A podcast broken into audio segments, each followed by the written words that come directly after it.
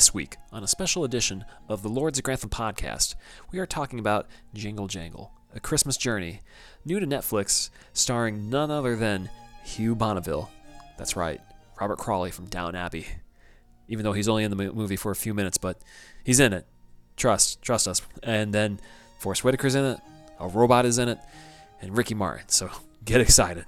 We're going to break it down this week on the podcast. Make it jingle, make it jingle, make it jingle, make it jingle, make it jingle, make it jingle, make it jingle, make it jingle, make it jingle, make it jingle, make it jingle, make it jingle, make it jingle, make it jingle, make it jingle, make it jingle, make it jingle. And it's the holiday season. We are here.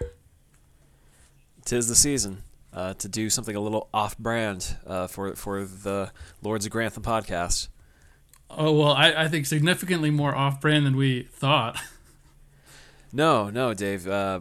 So just to catch listeners up who may not have heard some of the episodes, but I brought this up to Dave initially that we should watch this because when the trailer dropped for this in early November, Hugh Bonneville, who you all may know as Robert Crawley, the Lord Grantham from Downton Abbey, he's prominently featured in the trailer as one of the people asking Forrest Whitaker for money for his business to survive through the holiday season, and I mean as the Lords of Grantham, and with all our respect for Robert Crawley and Christmas coming up, we felt we needed to watch this.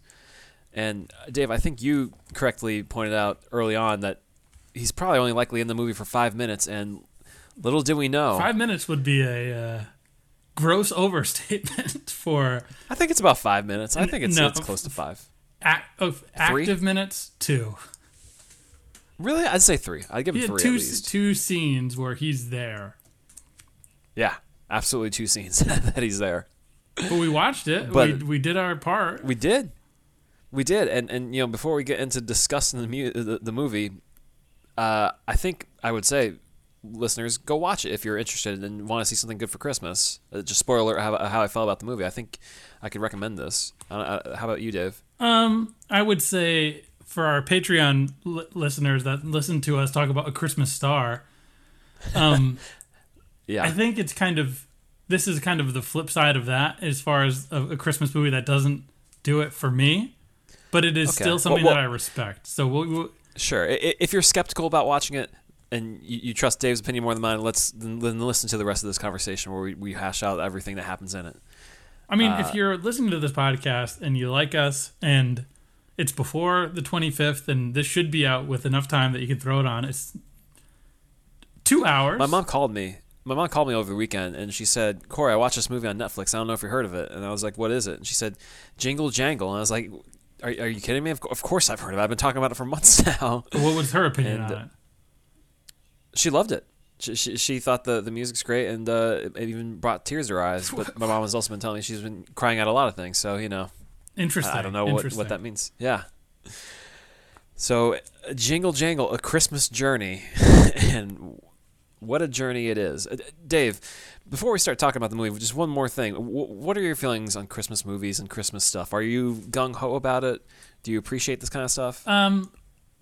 I love Christmas movies, but I'm not like the kind of person that every year I have to turn on Die Hard on the second Thanksgiving dinner's over. Or I'm not a traditional viewer. So like I have my top tier Christmas movies, but I don't watch them every year because I think it kind of kills the joy. Yeah, I feel like I'm more likely to put on an old Simpsons episode. Okay, from around the Christmas time. Like I was just watching actually Mr. Plow before we hopped on, and you just forget how many little jokes. Is that an outright Christmas episode? Surprising. Isn't that just a winter episode? It's not. It's just winter. Well, there are plenty of great Simpsons Christmas episodes too. Yeah, I just couldn't find it in the search, but.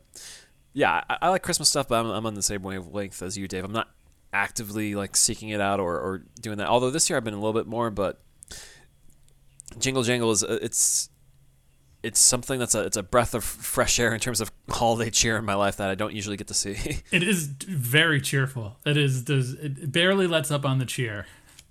Mm-hmm. Yeah. So we want to get started talking about this movie? Absolutely. So. This is a movie that's bookended. It starts with a grandma telling stories to her kids around the Christmas tree, mm-hmm. and there's a story that the kids haven't been told yet. And the book looks like the coolest thing. It's got gears in it. Oh yeah, it's moving. It's grinding. It's, you know, click clacking, steampunking. It's funny because the kids are like, "You never read us this book," and it's like, "Where was this book the whole time?" Even if you didn't read it, you'd find it on the shelf and be like, "What is this?" Oh yeah, if you're a kid, a pop-up book makes you go crazy, let alone one that has moving gears. Yeah, and apparently it has to magical. Do with family, right?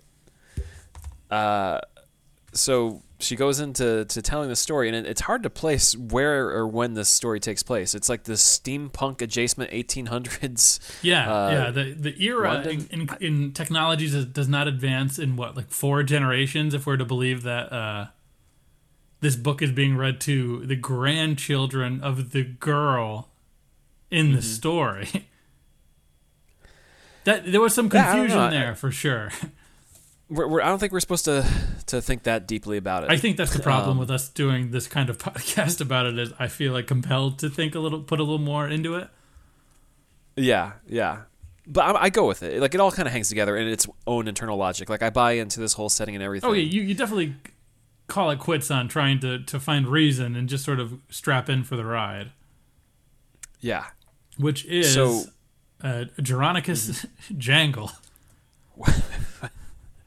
Where does that name Jeronicus come from?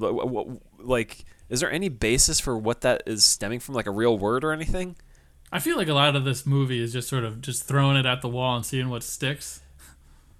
Well, I mean, before we get into the rest of the movie, just, you know, some background into the making of this movie. It comes from David E. Talbert. He wrote and directed the movie. He pitched the movie to Netflix, the concept, and then they bought the idea, and then he just wrote the script within a 2-year time frame, and that's what we got here.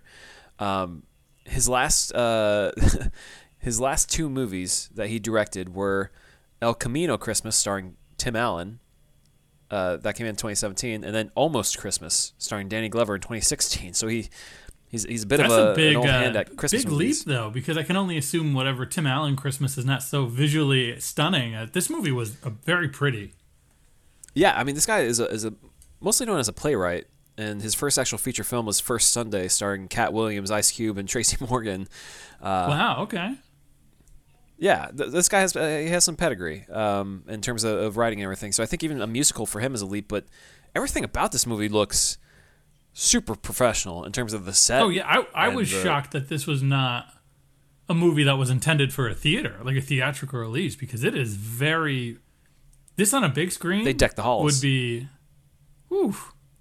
Oh, and the sound, too, yeah. With all the music and all the dancing, yeah. But, yeah, and that's the kind of funny thing is, as much as the story seems kind of thrown together, nothing about the actual production seems thrown together at all. It seems well planned out. Mm-hmm. So, all the more reason, where does the name Jeronicus come from? I don't know. Yeah. It seems, and this is a very urban movie, so take this for as I'm saying it. It seems like a young, hip Black person going like, what's a weird old white sounding name? It's like, oh, Jeronicus. I just think of Jurassic when I hear that word. Well, okay. Well, maybe that they're trying to make you feel like he's old, which for most of the movie he is in age, grandfather age.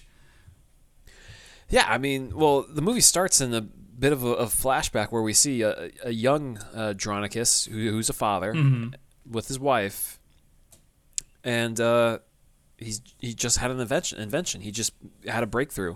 Yeah. Well, we see his shop, which is again another scene that would be so cool in the theaters. It's sort of like a Harry Potter-esque Weasley's store of tricks. There's like things going around everywhere, and he's like giving away toys left and right.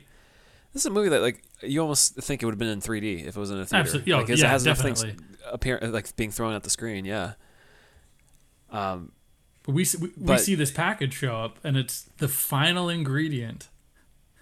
Mm-hmm. And it's like a package within a package within a package labeled the final ingredient. And even before he even gets to put it in there, he has to sing a song letting everyone know that he's got it. This is it. This is all happening. And the town joins in. Everyone's having a good time. Not including Gustafson, his apprentice. His Right, who's just busy hassling and working all the time. And he's just trying to build a top that flies, basically. Just a like a drone, essentially. He's trying like to make a little knickknack that goes and just flies, but it doesn't. He can't get it right, and he keeps asking Jeronicus for help. Yeah, and Jeronicus is like, just give me a second. I got this big thing about to happen here. And what is the big thing that he creates, Dave? Is it Don Juan? The Don Juan doll. It is Don Juan Diego, I think the full name. It's Don Juan Diego, yes.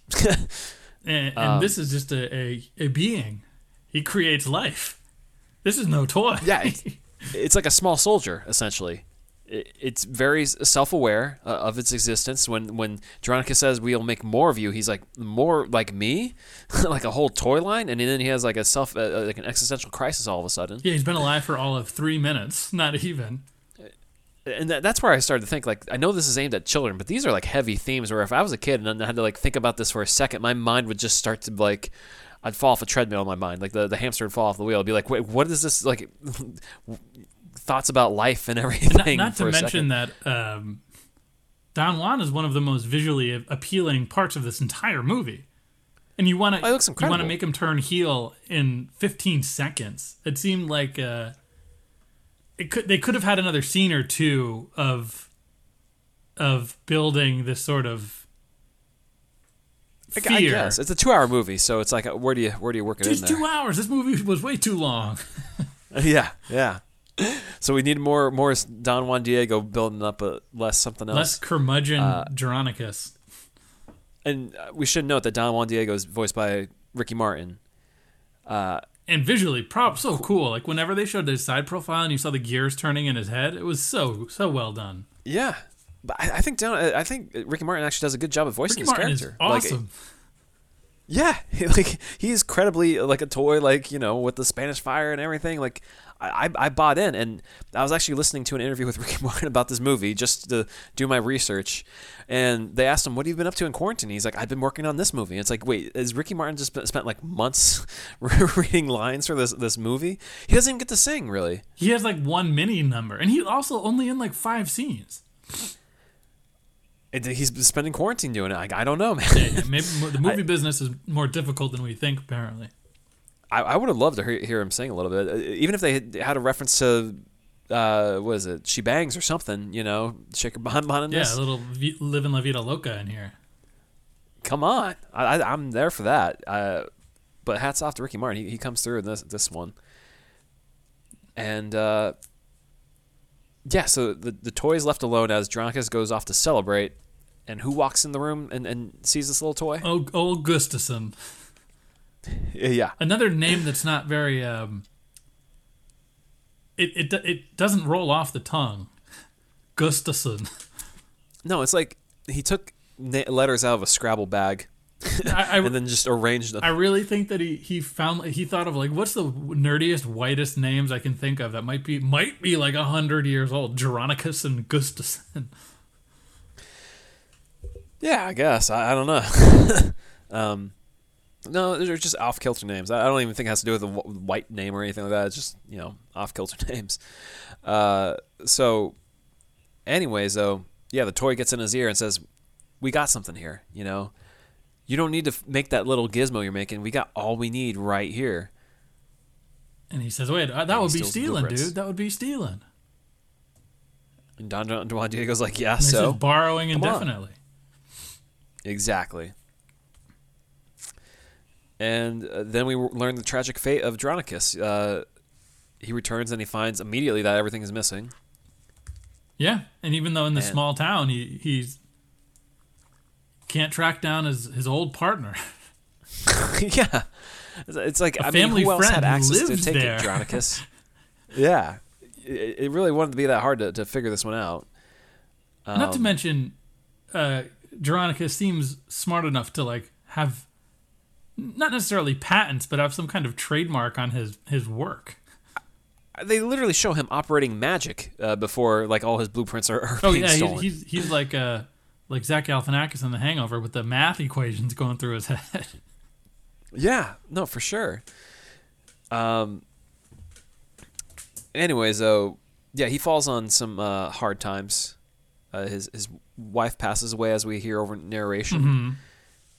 And then he eventually tells his daughter to leave him because he's just a miserable mess of a man. Yeah, and Gustafson, with the help of Don Juan, takes all of his ideas and mm-hmm. makes them and becomes basically the Willy Wonka of toy making, visually and literally.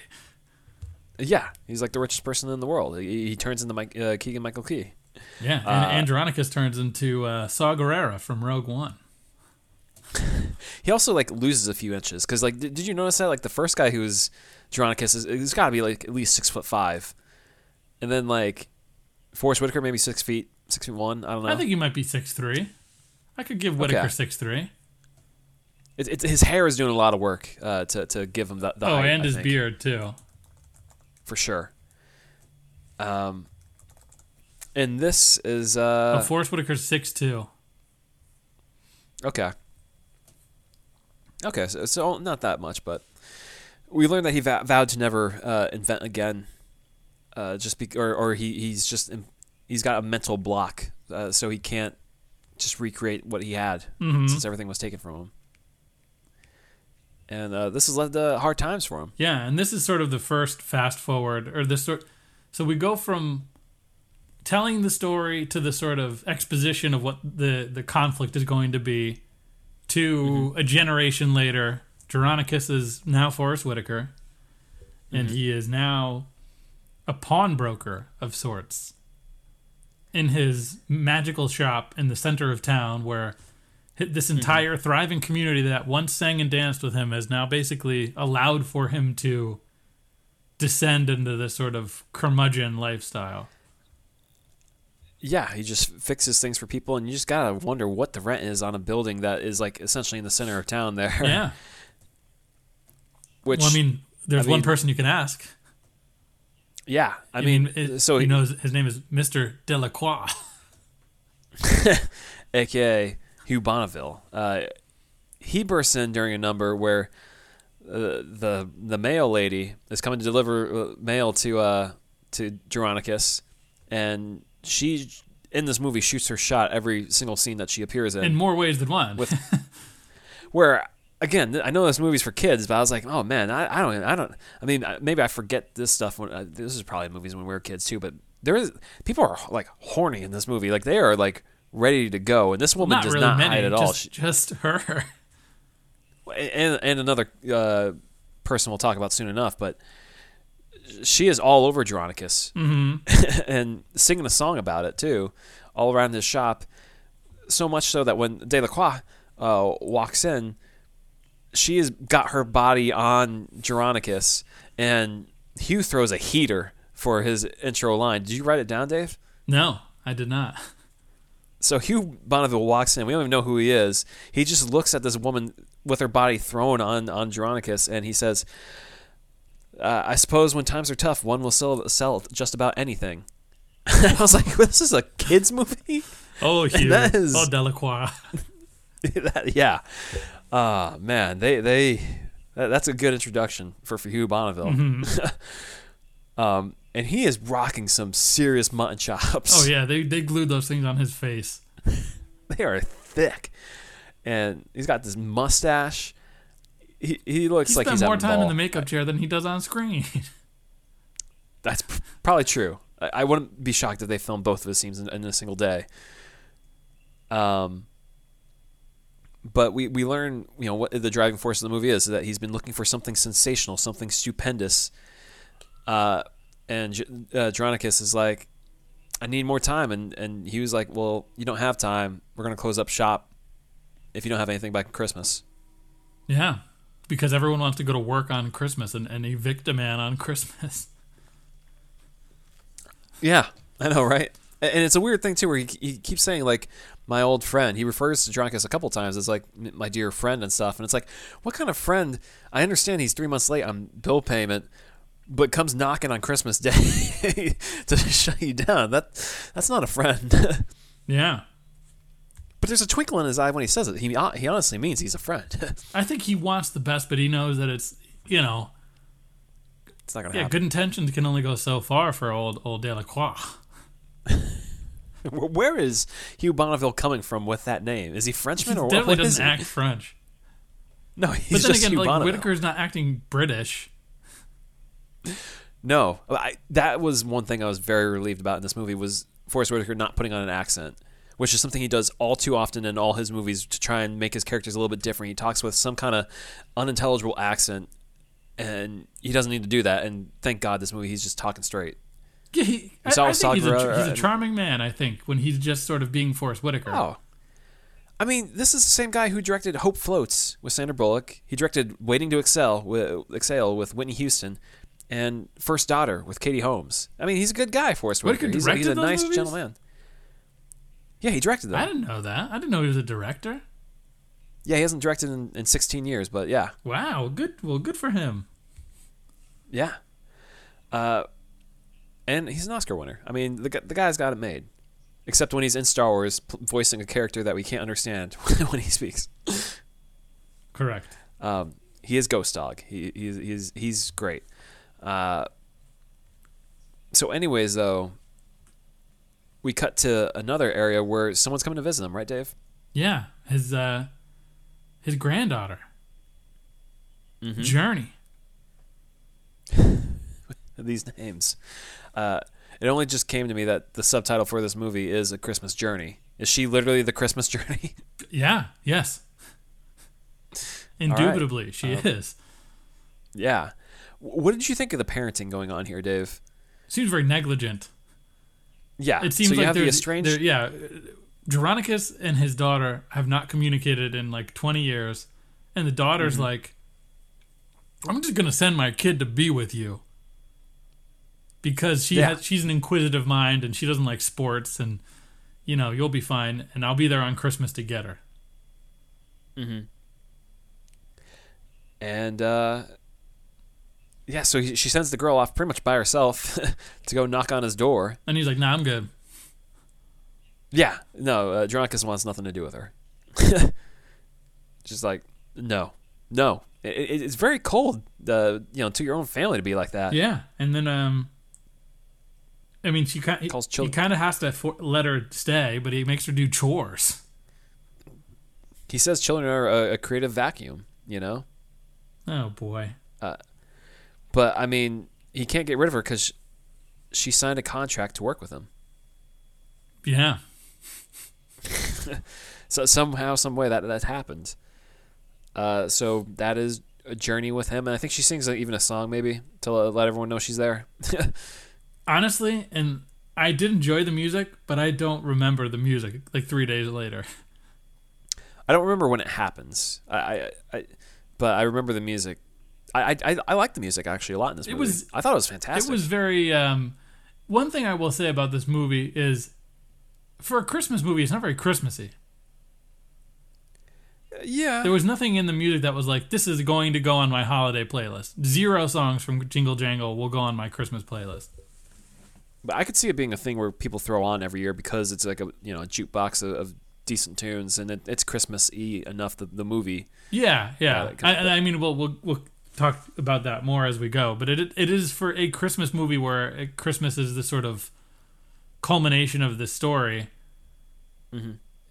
Not all of it is very Christmassy. There's not like a tree. There's not ornaments. There's not gifts. There's only the only gift is the one to Gustafson in the beginning. Yeah. It's just very much a movie that Christmas is a linchpin in the narrative, but that's it. Which is kind of good around Christmas. Just tell me a story about family. Yeah, I mean, you think of like the Nutcracker. It's not "quote unquote" Christmas, but it's just a good story around that season. Same kind of deal here. Yeah. So this is as good as the Nutcracker. Sure. I mean, I think there's a lot of bona fides here. You just give it some time. Anyways, so we get to see Gustafson. He's fresh out of stealing ideas. It just happens this year. He just doesn't know what to make. He's finished the book. Mm-hmm. So he's trying to work through his original idea, which is that flying gizmo thing. Yeah, so 30 years later or whatever, so however many years later, and an army of underlings working under him producing his toys. He couldn't just have his like number one engineer find this missing piece and do it for him. By the way, this is also like 40 minutes into the movie that we're getting to this point. It is long. It is way too long considering.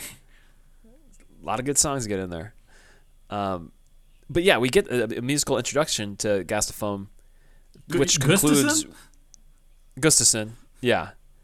It concludes with the robot flying into a man's face and frying his face as the man cries in pain.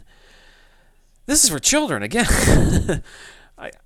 I kept questioning, like, who is it? I mean, I understand it's a children's movie, and for the most part, I could show it to a kid, but even then I was like, I have to be like 8 or 9, at least, I think. Yeah, I think you need, if it's a kid that's like curious about musicals, like, especially with Hamilton and the zeitgeist right now, I feel like this is a perfect year for Jingle Jangle. Yeah, with the hip-hop and the singing and stuff. But Don Juan Diego has an idea there that there's one more thing left to steal, probably. Oh, yeah, the greatest invention. Mm-hmm. The thing that old Jeronicus was working on after all of this stuff went down with him and Gustafson, with the doll. I mean, it is a good idea. Like, you think the guy just completely ran out of ideas after, you took everything? I mean, yeah, sure, he's got to have more you can steal, I'm sure. So we soon find out what that is, because Journey is upstairs in the attic looking around. And what does she happen to find, Dave? Another robot. Yeah. I mean... Not only what does she find, who else does she find? Edison. Yes. There's a boy who's been up there in the attic apparently the whole time. Now, how do you think this must make Journey feel? And let alone Journey's mom, when she arrives. It's like, oh, you've had like a 10-year-old who's been your apprentice for a year? And like this reluctant apprentice that you sort of keep around, like, what the heck? You wouldn't be a father to me, but you'll let this little nerd boy wander around your shop? I mean, it's kind of crazy, like, how little that character is in the movie with Jeronicus. You almost wonder if he was added in reshoots to have someone for the little girl to bounce off of. He does have that one scene where he's sort of being a pest, and he's, like, working around Jeronicus, and Jeronicus is like, I'm not an inventor. It seems like this whole town just wants Jeronicus to be... Jeronicus, but he doesn't want to be him, and to the point where he's almost like a legend. That Edison, Jeronicus Rex, Edison would be like, he went extinct. He did. Edison would be all about getting Jeronicus back, cause like he's a legend. It's like my dad told me about the toys and stuff like that.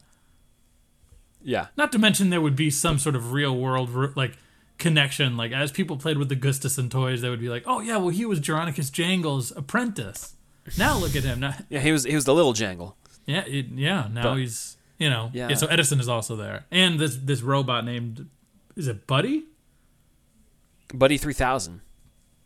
This was lazy. I mean, it is funny. Of all the names you come up with, and then for the toy robot that's the crux of the movie, you just come up with Buddy.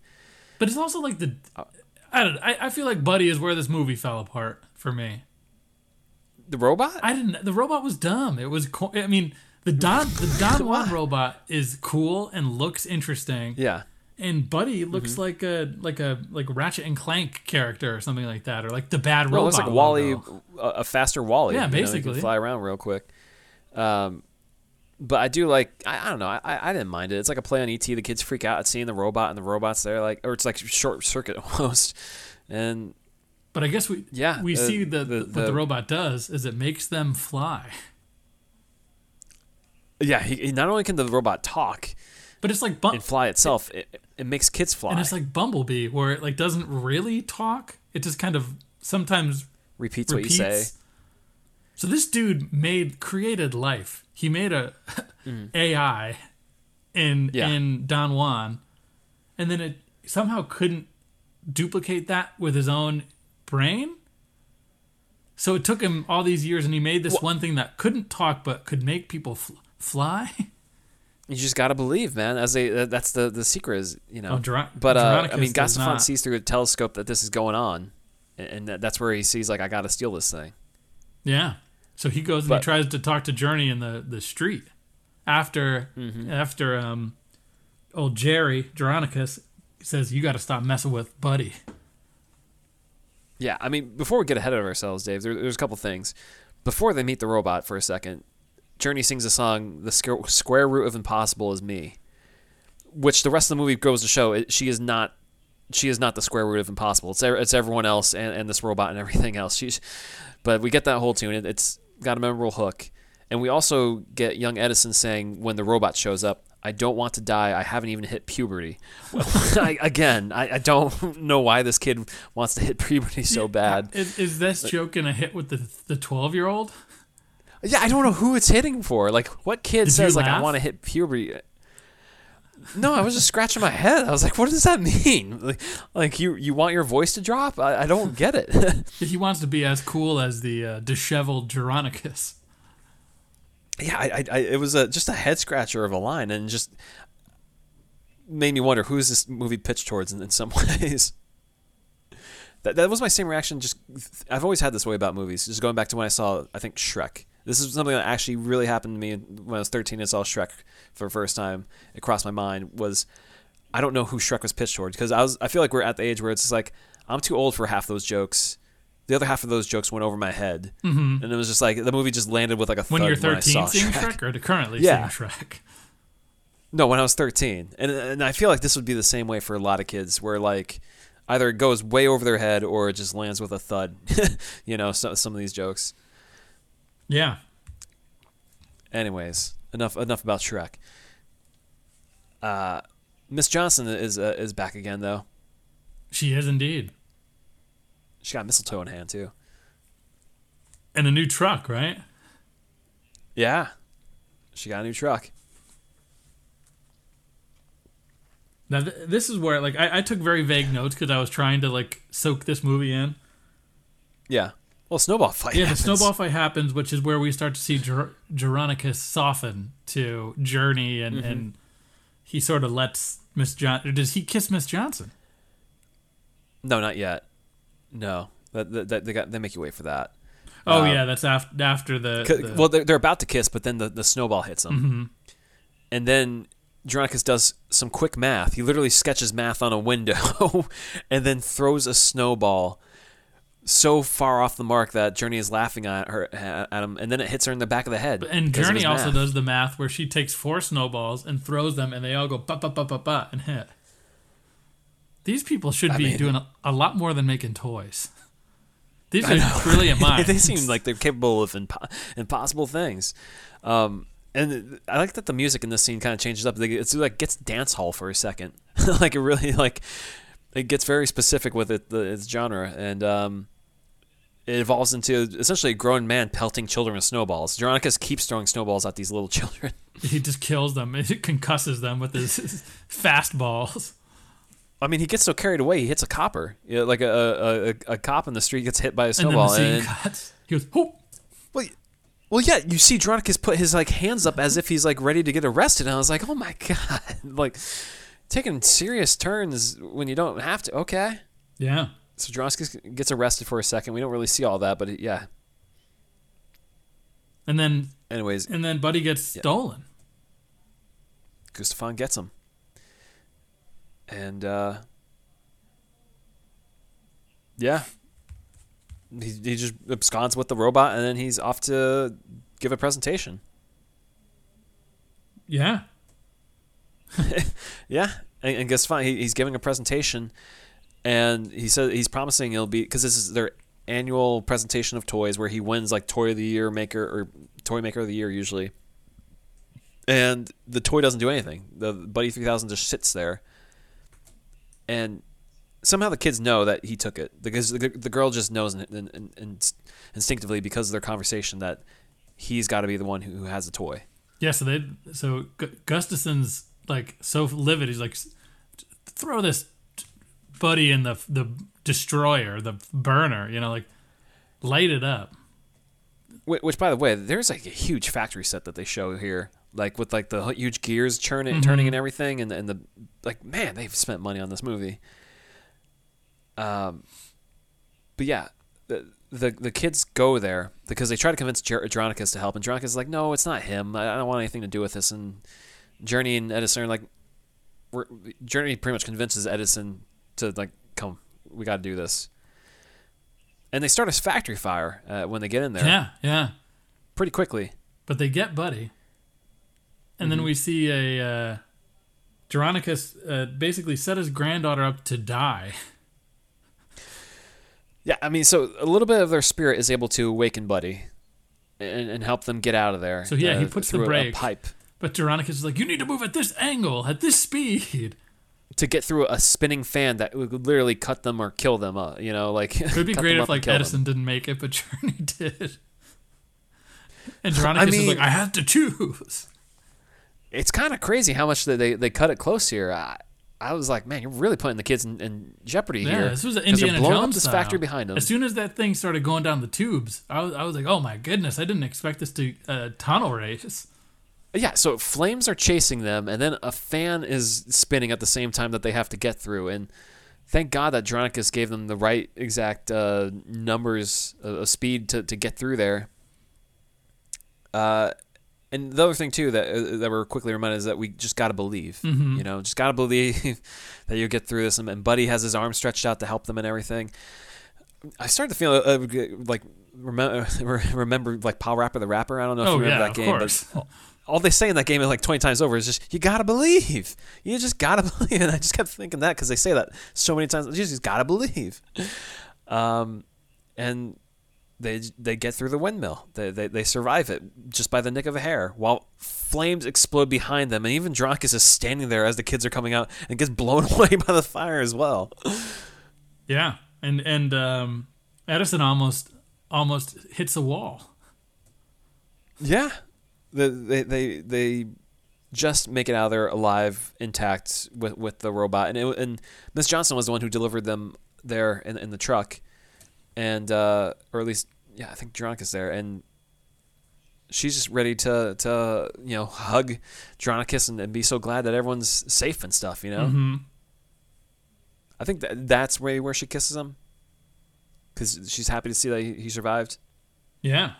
And following this, too, I don't know if you took note of this, Dave, but this is where I thought it was strange that, you know, the boy had already made the comment about worrying about puberty. But he's like... crushing on Journey, where he's like, I'm so glad you made it. Oh, he's happy. Edison is doing Edison's doing the Lord's work. He's trying his hardest. Yeah, he is smitten with this girl, and she's, you know, tells him to have a good night, and he's so happy he runs away off screen. He runs around the corner, and then you just hear this huge crash boom that sounds almost like a car hit him. But no, I don't know. But did you hear that? He's just in a good mood. But did you make note of like how loud the sound is that he makes when he crashes off screen when running away from the little girl? I did not take note of that, no. You could literally assume he got hit by a car by running around the corner of a street, not looking both ways. But yeah, this is definitely where Jeronicus and Johnson kiss, because she puts the mistletoe over his head and then they do it. Just a kiss. But who comes back, Dave? Someone comes back to visit Jeronicus. His daughter. Uh-huh. She's thought about him every day. And yeah, and he says, I thought about you too. And she goes, oh, really? And he says, yeah. And it's a sweet scene. It is a sweet scene. And he opens up this cabinet full of letters that he wanted to send her, but he just couldn't bring himself to do it. Yeah. He just... something just stopped with him, you know, as soon as the wife left and everything. So I thought it was a really good, well-acted scene. You know, now is Jessica the daughter? Journey. Oh, Journey's his the actual granddaughter. His actual daughter is Jessica. Oh, I'm looking her up on IMDb. She's from Bloomfield, Connecticut. She's the princess in the Princess and the Frog. Tiana. She was great in her sequences that she was in. Oh, yeah. She can legit sing. She was in Dreamgirls. She was good in that, too. Yeah, I mean, they got a stacked cast for this movie. I mean, Felicia Rashad, we didn't even mention that. You know, Miss Cosby is the grandma telling the story. Mm-hmm. Like, they spent the money. I mean, they got Hugh for 45 seconds. They got Ricky Martin as a voice only. Anyway, Gustafson shows up again because he wants the toy back. He sees that, like, you know, there's something he missed there before that they unlocked. Mm-hmm. He goes to confront them. and he brings the police with him. And this is where things go sideways for Gus, our buddy Gus. Yeah, they just spin it on him. Mm-hmm. And he gets arrested. Yeah, because he says, because the girl says, "Oh, he stole all the inventions from Jeronicus," and he's like, "No, I have all the blueprints. There's no way that you can prove that, you know, I didn't make them." And she's like, "Yes, I can. Look at someone get a UV light," and then they shows Jeronicus' name, and then it shows all kinds of stains all over the shop too and everything. If Jeronicus has been alone for 30 years. There you have it. So reveal Magnifico that Keegan-Michael Key was stealing the whole time, and now he's going to get arrested. Yeah, and on his way out the door, Jeronicus goes, "Hey man, I got something for you. It was from that day." Mm-hmm. So 30 years he kept this thing, and it's the missing piece. Yeah, he even kicks like some dust off the box and everything. Now here's my question in this moment, because you know exactly what's in that box from the second that you see Jeronicus like, "I've got something for you, Gustafson." Yeah. As a mentor or a sort of apprentice to craftsman relationship, if Jeronicus gives Gustafson the missing piece assembled, that's poor leadership. He should teach Gustafson what is needed and allow Gustafson to do it on his own. But instead, he just... I mean, I'm sure if Gus had stuck around, I'm sure that would have followed afterwards, you know, where he'd ask him, "How did you make this?" And then but he didn't stick around, though. I thought it was a bit of a heartbreaking moment, a little bit, you know. It's kind of sad that, like, what could have been, you know, if he had just stuck around. Oh, yeah, definitely. But then again, we also realized throughout the course of this movie that Gustafson, he probably wouldn't have been much anyway, because left to his own devices for 30 years, he just uses Jeronicus's ideas. Yeah, that's true. And Don Juan Diego's ideas too. Yeah, he's not an independent thinker, which is also not a great look. By the way, weren't you all a little weirded out too that like the police are perfectly okay with this little talking toy with Don Juan Diego like talking to them? Oh, and slapping them and stuff like that. It's like, okay, what world we live in? We also don't talk about the wildest thing that happens. Jeronicus just turns off Don Juan. Yeah, he just opens. He essentially kills him. Like this is effectively the Don Juan doll is like a 30-year-old man. It has lived for 30 years.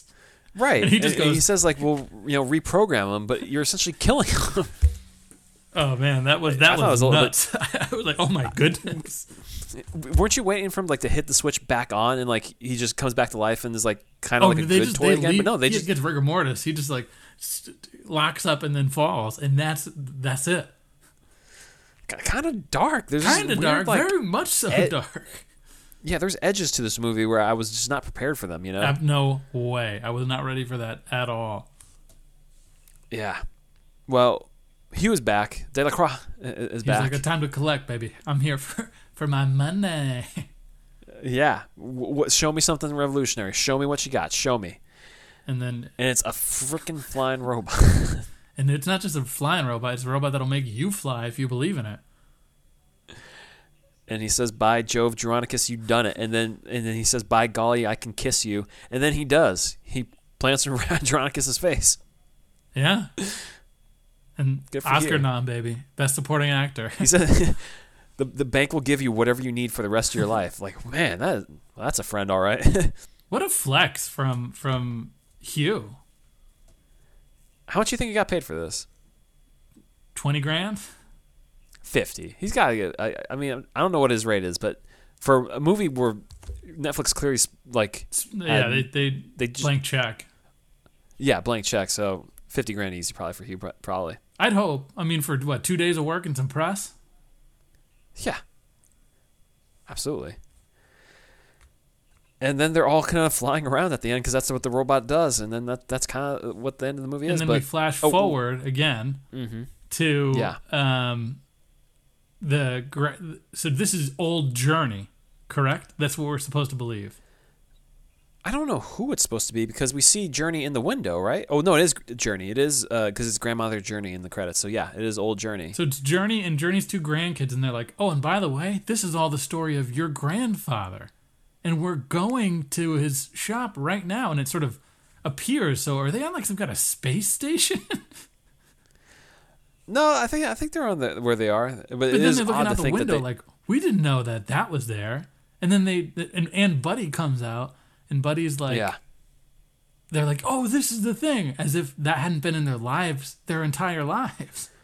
Right, for the 10 years or whatever that they are, like nothing about those toys or anything was ever there. No, not to mention technology is not advanced to the point that they would be. That would be like if somebody brought out like a toy from the 80s, like a Teddy Ruxpin in front of us in like 2000 and been like, well, check this out. We would have been like, all right, okay.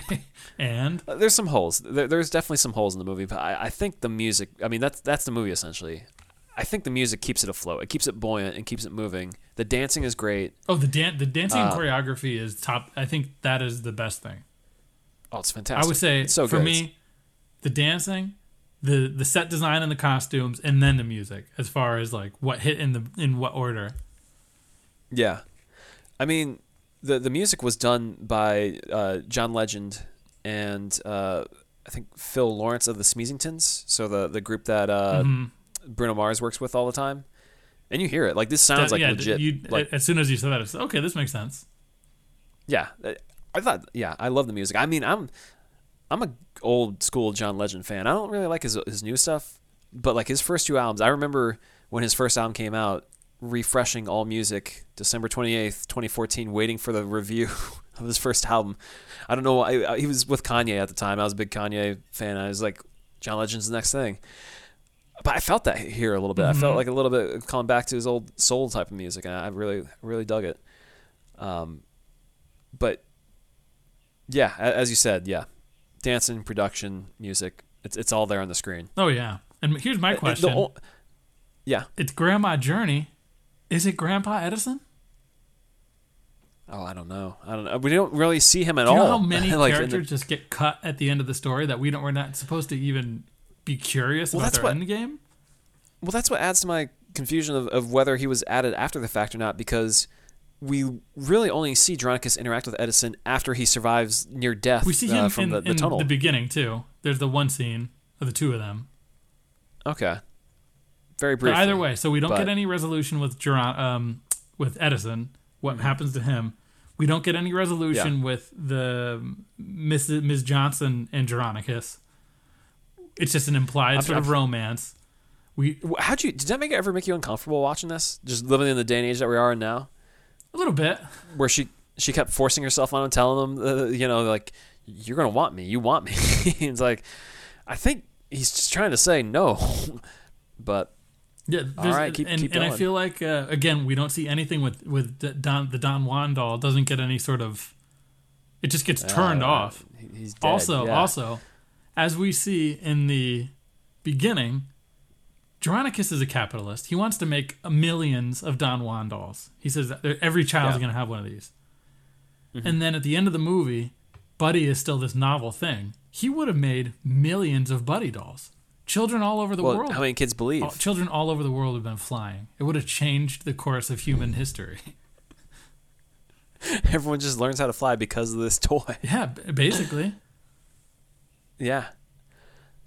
Well, those are good points, Dave. One last thing before we get to our power rankings for this movie. So the music for this movie was actually recorded before the movie itself was filmed. Mm-hmm. So everyone is actually singing to their own vocal tracks and stuff and hearing the music. They played the music on set. And I felt like you notice that sometimes in the movie where it seems like people are completely off from what the actual vocals are, or they're not singing as hard as they are in the actual vocal track, which is I thought was odd. But the one song where it's honestly the only one really Jeronicus heavy song where he's like working with Buddy, I thought that was the best moment of the music.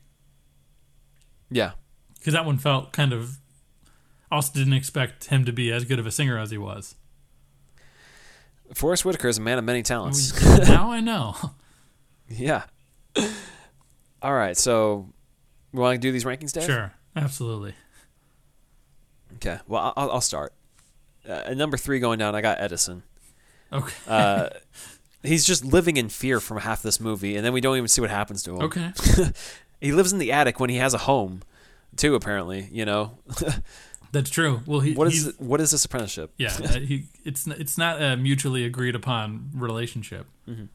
Yeah. Well, number three, it's kind of a tie. It's Hugh Bonneville and us. Because we didn't get enough. We were sold faulty goods. I mean, that's our own foolishness trying to chase a whale that may have been too big for this whole thing. Yeah. Well, number two, I got Gustafson. Gustafson. Gustafson. I looked up on IMDb. Gustafson. Okay, it is. Yeah, there's a second S. It's Gustafson. He doesn't get away with the toy. He gets put in jail. And he doesn't get a redemption arc where he doesn't get forgiven. Well, I do appreciate the grace note though that he kind of realizes they're in his ways when he shows the toy or the gear that he was going to give him. All those and Keegan-Michael Key is very good. You know, I think he's good. Acts well. He's a good children's movie bad guy. Yeah, I feel like he almost gets underrated with how incredible Jordan Peele's movie directing career is, you know, taken off and everything, but he's very much as creative as him, you know, and that pairing. Oh, he's done a lot of good for himself. Like he is underrated in the grand scheme of pop culture. Yeah. Who's number two, Dave? I also have Gustafson at number two. Okay. Well, number one is Don Juan Diego. He literally gets killed at the end of the movie. It's turned off. Game over, man. It's so sad. I mean, is that what happens in Small Soldiers, Dave? I never saw that one. Is that how that one wraps? Oh no, you've never seen. I don't know. Do you want me to spoil it? Don't spoil it. No, I'll watch that. Is that a Christmas movie? No, not at all. I forget. It might be. It's not snowy at the end. Okay, but I'll check that out at some point. I don't think they don't power down Major Chip Hazard in Small Soldiers. Okay. Because he's fighting the Gorgons, right? The Gorgonites. Gorgonites, okay. Well, Dave, who's going up for you? I have going up, I believe, it's Jessica, the mother, is number three. Because, you know, she comes in, kind of repairs the damage. She goes out on a whim, sending her daughter to her curmudgeon father's house, and it works out. Mm-hmm. Yeah, that's true. Well, number three, I got Journey. The little girl who says that she's the square root of everything. You're gonna humble her. Yeah, she helps save the day, believing in the robot and stuff. She makes things work out, so good for her. She's got a new granddad she can hang out with and stuff. Okay. Well, on that note, Jeronicus is my number two. Okay. Just because he's stubborn and he winds up on top, but his journey could be a little more. Linear, and he could be a little more thoughtful as a man and less down in the dumps. It's true. 30 wasted years. Well, at number two, I got Mr. Delacroix because it's Hugh Bonneville, baby, okay? And he comes in for whatever few minutes of the movie he's in and lights up the screen. I loved every minute of this movie that he was in. So he comes out on top. Yeah, two or 3 minutes. I'm sticking with three, and he is rich. He's got a toy that can help make him fly. He's like an investor that sees a huge return 30 years later. Yeah. So all the more power to him. Well, number one, I got Journey.